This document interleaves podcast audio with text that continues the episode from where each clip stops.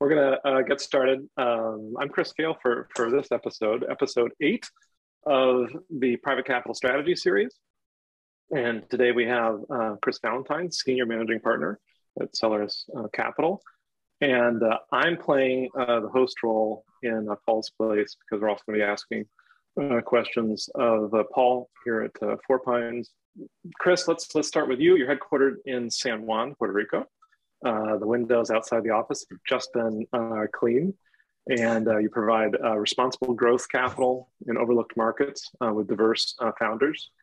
And today you're going to share your views on investing growth capital in those overlooked markets, in those diverse founders, including the greatest opportunities and challenges um, for the firm as a champion of DEI and what that means for fund operations. I'm going to ask um, the question about uh, emergent managers and operations of, of Paul. But uh, Chris, can you kick us off um, and tell us a little bit about uh, the firm and how uh, you got where you are today? Great. Thanks, Chris. Happy to be here. Um, so Celeres Capital uh, is an SEC registered investment advisory firm based in San Juan, as you mentioned.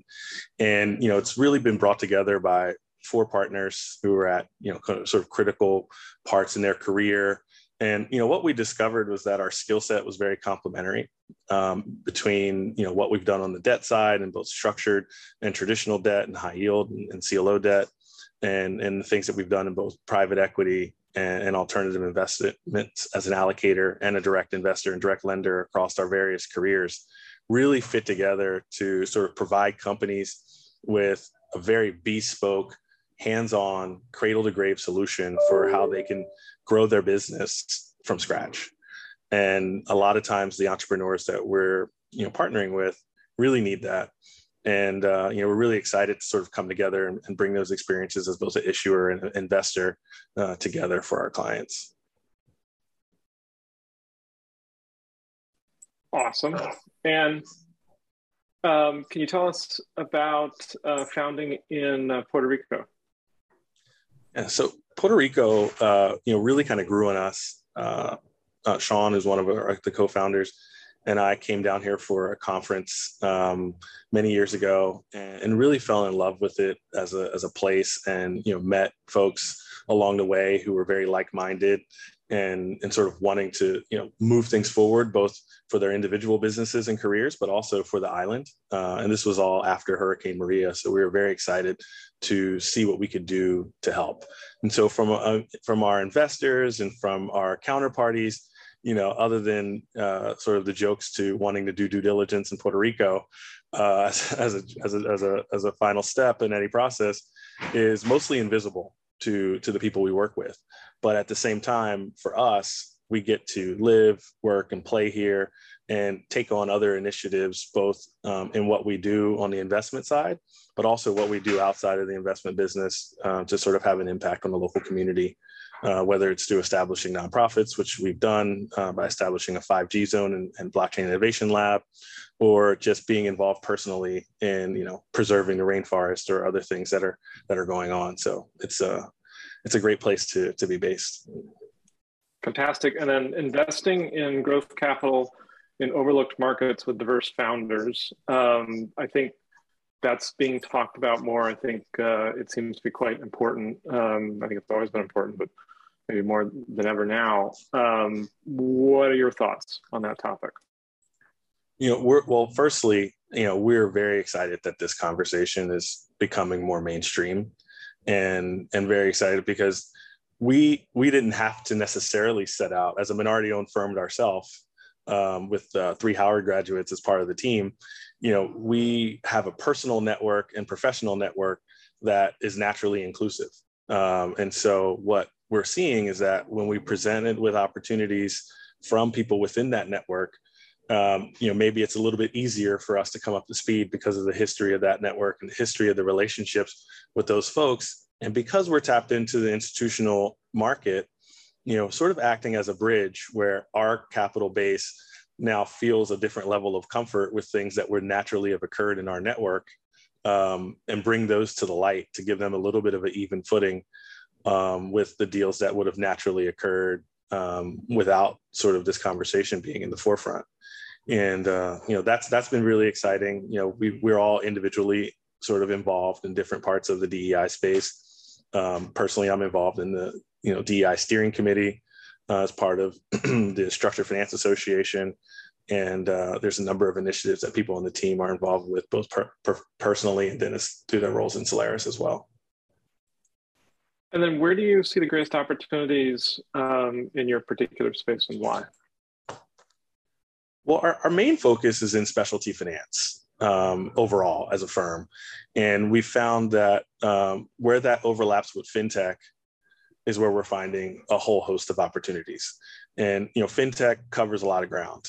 It could be, you know, sort of an innovative and technology driven way of doing something that's very simple and basic. And it could be a complete re engineering of an entire vertical. And so, because financial services makes up such a big part of the economy, somewhere around 20 to 25% of economic activity, um, we still see that it only represents about 10 to 15% of private investment on the equity side and, and on the debt side, you know, it's a much smaller. And so we continue to see financial technology as the place that we want to invest. We continue to see markets that are overlooked, whether it's people who are targeting uh, minority communities, people who are targeting immigrants, or even you know an overlooked geography like uh, like Puerto Rico, for example, um, where there's a host of opportunities in things that you would consider sort of very traditional and down the middle, consumer finance, um, point of sale finance that are, are, overlooked just because they're not in the natural geographical elements um, where they typically occur. Slow my mute button there. Um, and then what about the, what about um, the greatest challenges uh, you're facing? You know, our biggest challenge is, is, is two things actually. One is uh, is perception, and two is time. Um, so our team has sort of come together. We're a young firm, and um, you know, most of the members of the team have known each other for double digit years. Um, but as a young firm, you're still always building your track record as a team and you know you can have your individual you know accolades and, and, and, history but as a team you really need to come together and form a cohesive track record for people to really latch onto and move things forward. Um, the other perceptional aspect i think is that as a, as a smaller firm and a young firm uh, there's also a lot of sort of critical um, critical infrastructure perception issues about following through on asset management, following through on governance, reporting, et cetera, when you're punching, you know, really above your weight in terms of both deal size and the volume of deals that we've been able to, to generate. Uh, and then the, the second thing is time. You know, we are a small team. We are trying to grow. We are in an overlooked geography. Uh, and so when we rec- try to recruit people to look about growing our firm, whether it's on the investment side or ops or anything else, um, our preference is for those people to either be in Puerto Rico or relocate to Puerto Rico. And so we're competing against, you know, names you'd know in cities you'd know. And, you know, even seeing other cities in the United States like Miami and Austin have these, you know, sort of shots in the arm to really grow, you know, we're now competing with them. It's not just New York and Chicago and LA anymore. It's, it's really a host of second cities that are that are that are competing with us for talent. And so um, it puts a big constraint on our time uh, which is the one thing you can never get back and never make more of. That's really interesting about the geography of talent as a constraint. Um, Paul, I want to turn to you. Um, Chris touched on fintech, and um, and Celeres represents, um, for me at least, um, looking for opportunities where others might be uh, missing it uh, or overlooking it. And um, we've talked about uh, time and uh, the time it takes to, to do uh, the research and then the time on recruitment um, on, on what's invariably always uh, a small team. But when you're an emergent, um, or maybe you're looking at your second, third fund, the pressure there. Um, what is Four Pines experience uh, here? Yeah, absolutely. This is something that I mean, you and I were talking before the call too. Is is we're hearing a lot of emerging managers um, come to us just for guidance, for um, use us as our expertise for our expertise. Um, but we're seeing a lot of GPs that are seeking op- operational efficiencies for the middle and back office, and that almost has to be much better than everyone else's. I mean, we're seeing, as I said, a lot of firms come to us trying to leverage our expertise how to structure their operations, and what they need to be successful. Um, and a lot of firms will tell you too they can't afford to pad their team or, or add processes that don't add value today. Uh, but at the same time, you really need stronger, more accurate, and faster processes than the other folks. Um, because of the amount of detail the emerging managers have that they need to go through and the need to obviously impress. Um, and anytime you're investing in things other folks have missed, there's the psychology, psychology of assuming there must be something that's too good to be true. Uh, and that's, I mean, we see it, there must be a reason why other folks are missing this alpha. So operational due diligence can be more assertive. Um, so yeah, I mean, emerging managers are essentially requiring high quality middle and back office and honestly lean into that themselves as they do with everything else uh, to make sure it's being done right and, and, accountable to their investors. And that's really where we're coming into play to really help streamline that and, and, and add value. Awesome. So um, your team, um, what do they bring to the table in terms of the basket of talent and technology? Because there must be a limit to what technology can do, and uh, where does the talent come in for again emergent managers, folks raising a second, third fund? Sure. I mean, we really, I mean, I think we've talked on, on previous webcasts too, just about our out, out of the box thinking here. I mean, we, our CTO, Bob Balfe, is from IBM.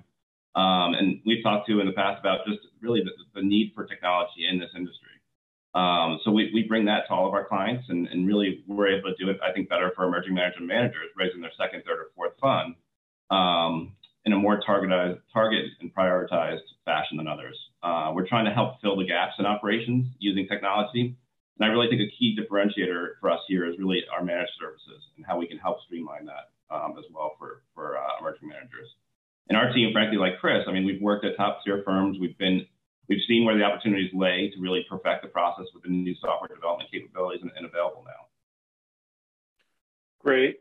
And then, Chris, if I come back to you, um, and I'd like to come back to um, DEI, and you've incorporated DEI into the firm's culture. Um, and again, this is this is a topic that is um, getting a lot of um, focus. Can you talk more about the DEI specifically and how um, Celeres approaches that?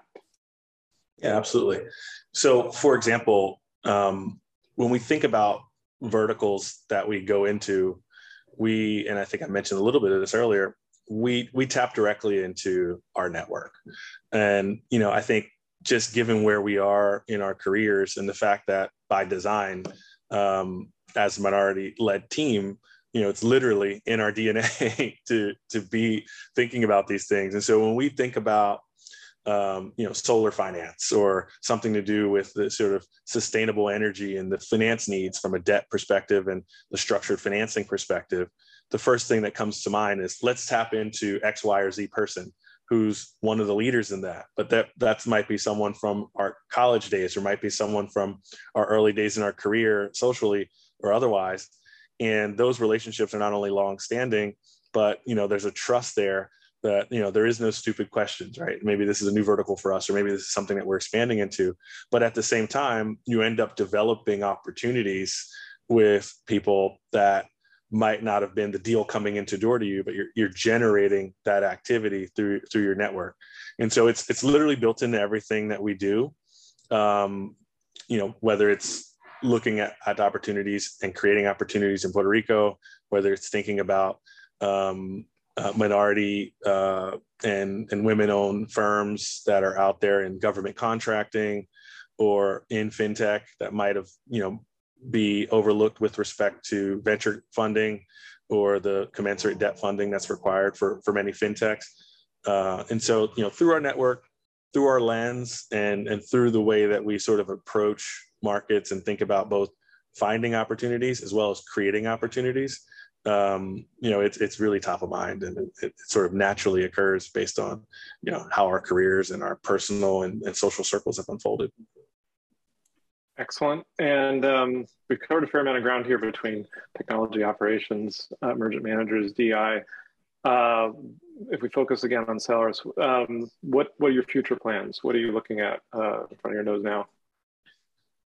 Well, now that I've heard about a lot of these capabilities, I'm thinking about streamlining our due diligence with investors by uh, by having a world class team of, uh, fund services. But uh, you know, you know, we're really looking to grow. And you know big part of that growth is uh, talent.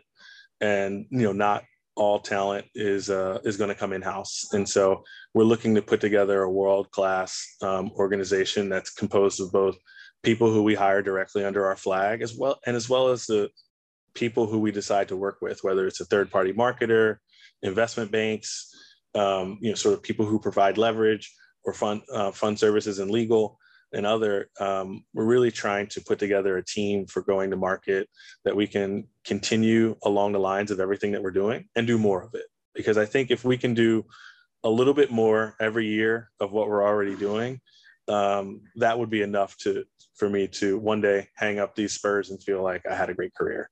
And so um, we're really excited about just continuing along the path that we started and and getting this these ideas and these opportunities out to more and broader investors. Excellent. Uh, I've got three questions uh, from our audience. Um, and question one is for Chris. Um, you've talked about fintech and you've talked about DEI.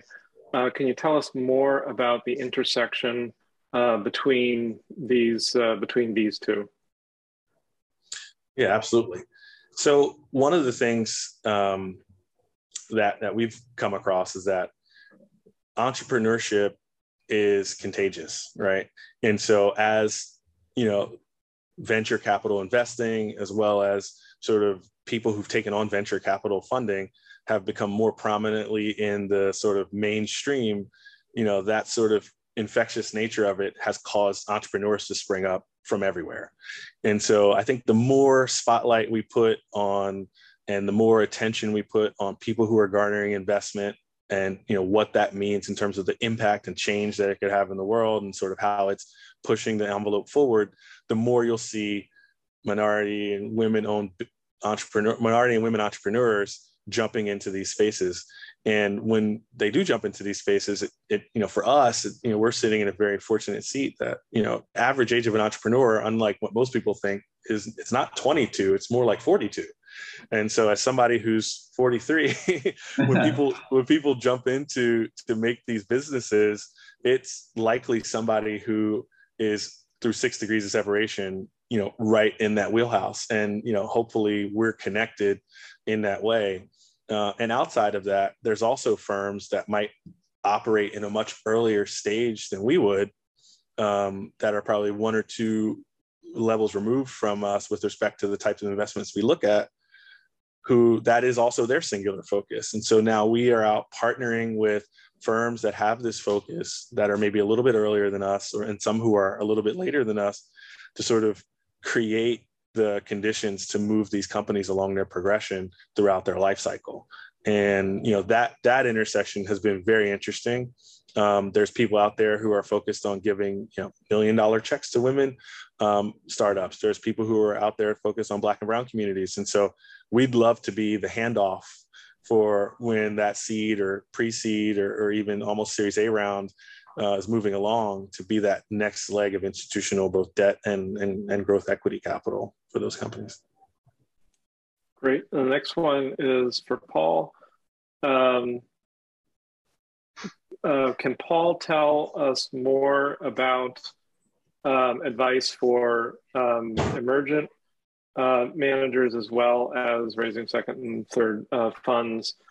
Uh, there must be a limit to um, um, how to prioritize what needs to be done for operations. Uh, how do you how do you set help um, managers set priorities? I, I read that. Yeah, I mean we have we get that often um, that question, and we really will sit down with them and go through just leveraging Celeste and Mike's um, background and expertise, and go through and come up with a check checklist with them and work through. I mean, a lot of the stuff it's it's how much they've got the bandwidth to do as much as what we can help too. Um, I mean, with regards to legal compliance, all of those aspects we're able to. We've got that network, like Chris mentioned, um, being able to leverage that and, and go to those um, resources as well to help. So we really try to, to come up with a, a, detailed plan, for, especially when it comes to the emerging managers and how to help them. The last of the three uh, questions. Uh, Chris uh, mentioned a blockchain lab earlier on. Can he share more about the blockchain lab? Sure. So here in Puerto Rico, um, we were part of establishing a nonprofit and we uh, we partnered also with Invest Puerto Rico, who is a economic development engine, public-private partnership, to create um, a lab that does two things. On one side, it's focused on 5G and also 6G technologies and telecommunications, and on the other side, it's focused on blockchain ignition because at the heart of it, uh, the blockchain can't run without a connected network. Right, that's the first thing. Number two, um, 5G is really the first step towards edge processing. Um, so you know 5G connectivity and, and then eventually 6G tech, um, you know connectivity will need to be augmented at the edge with processing in order to make things that are being developed in Web 3.0 and AR and VR work in real time with low latency across large spaces, right? At least until such a time as Starlink is complete and maps the whole globe. But until such a time, those things need to interact.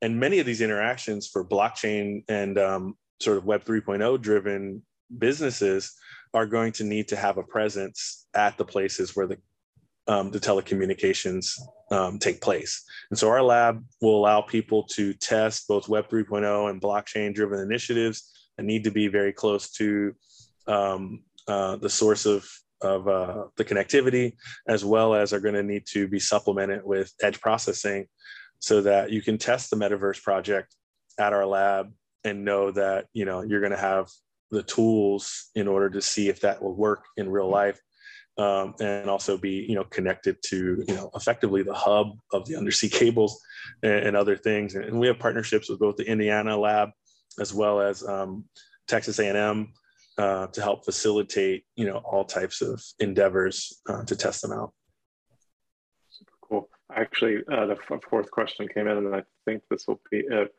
Um, Chris, I think they mean me, um, uh, uh, keeps mentioning emergent and raising second and third uh, funds. Um, can Paul address um, the different needs that managers might have at those different points, emergent, second, and third uh, fund? Paul, do you want to take Yeah, that? absolutely. I mean, more so, it's just being a partner. Um, and as they're as they're growing, I mean, we're there to help. I mean, obviously, there's a lot more work involved with each fund. It's, I mean, as I mentioned, utilizing technology as well. For example, our online subdocs, being able to automate all of that for not just the investors, but the GPs as well when it comes to fundraising. Um, and then also, I mean, being able to utilize that previous data, be able to pre-populate it going forward for the additional funds. So it's just streamlining these processes that we hear, we see that are manual uh, and repetitive for like cap calls, distribution, stuff like that. We've got automated um, processes in place and solutions as well that will help with that with our collaboration platform and our online subdocs. So there's a host of things that we can leverage from a technology standpoint, as well as people and knowledge base to help with that Fantastic. Okay. Well, that's uh, we really appreciate um, Chris uh, you coming on and, and joining us. Uh, thank you, Paul, for letting me uh, step into the uh, captain's chair here. Thanks everybody for joining. Uh, we'll have uh, an update on the next webcast coming up, and we'll have a recording available. Oh, I'll give everybody an update. Thanks so much, everybody. Thanks, Owen. Thank you.